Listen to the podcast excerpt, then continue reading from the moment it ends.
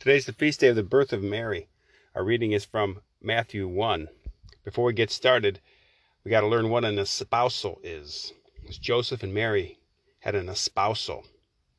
What that means is, way back then, what they did when they got married, after the marriage, Mary went home to her parents, and Joseph went home to his parents. And they'd stay there for about six months, and then they'd go live together. So the context is Mary and Joseph are espoused. They're married, but they're not living together yet, as was the custom then. Okay, we'll begin. Joseph, the husband of Mary, of whom was born Jesus, who is called Christ. Now the generation of Christ was in this wise. When, as his mother, Mary, was espoused to Joseph, before they came together, she was found with child of the Holy Ghost. Whereupon Joseph, her husband, being a just man, and not willing publicly to expose her, was minded to put her away privately.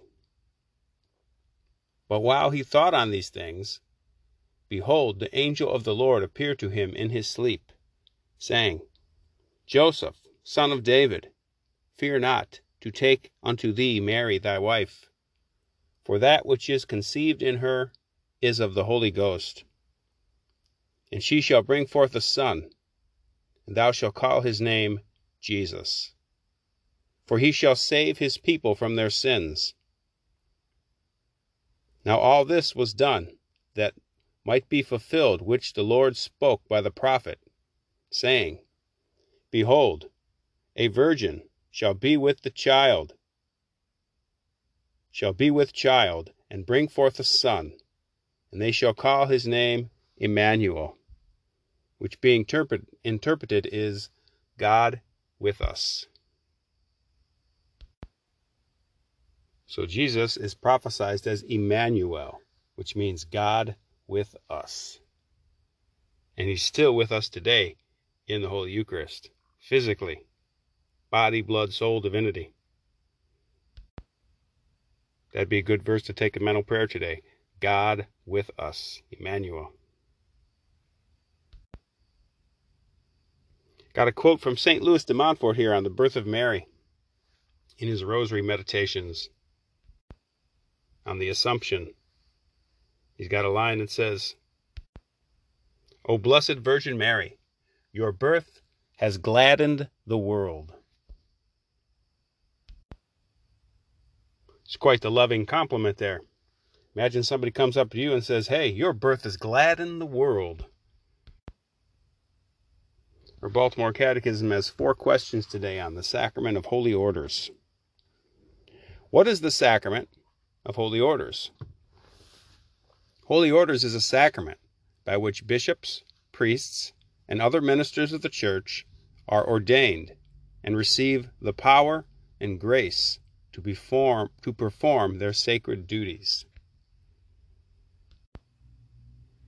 What is necessary to receive holy orders worthily? To receive holy orders worthily, it is necessary to be in the state of grace, to have the necessary knowledge, and a divine call to this sacred office. How should Christians look upon the priests of the church? Christians should look upon the priests of the church as the messengers of God and the dispensers of his mysteries, his sacraments. So we should look on the priest as messengers of God and dispensers of his mysteries, the sacraments.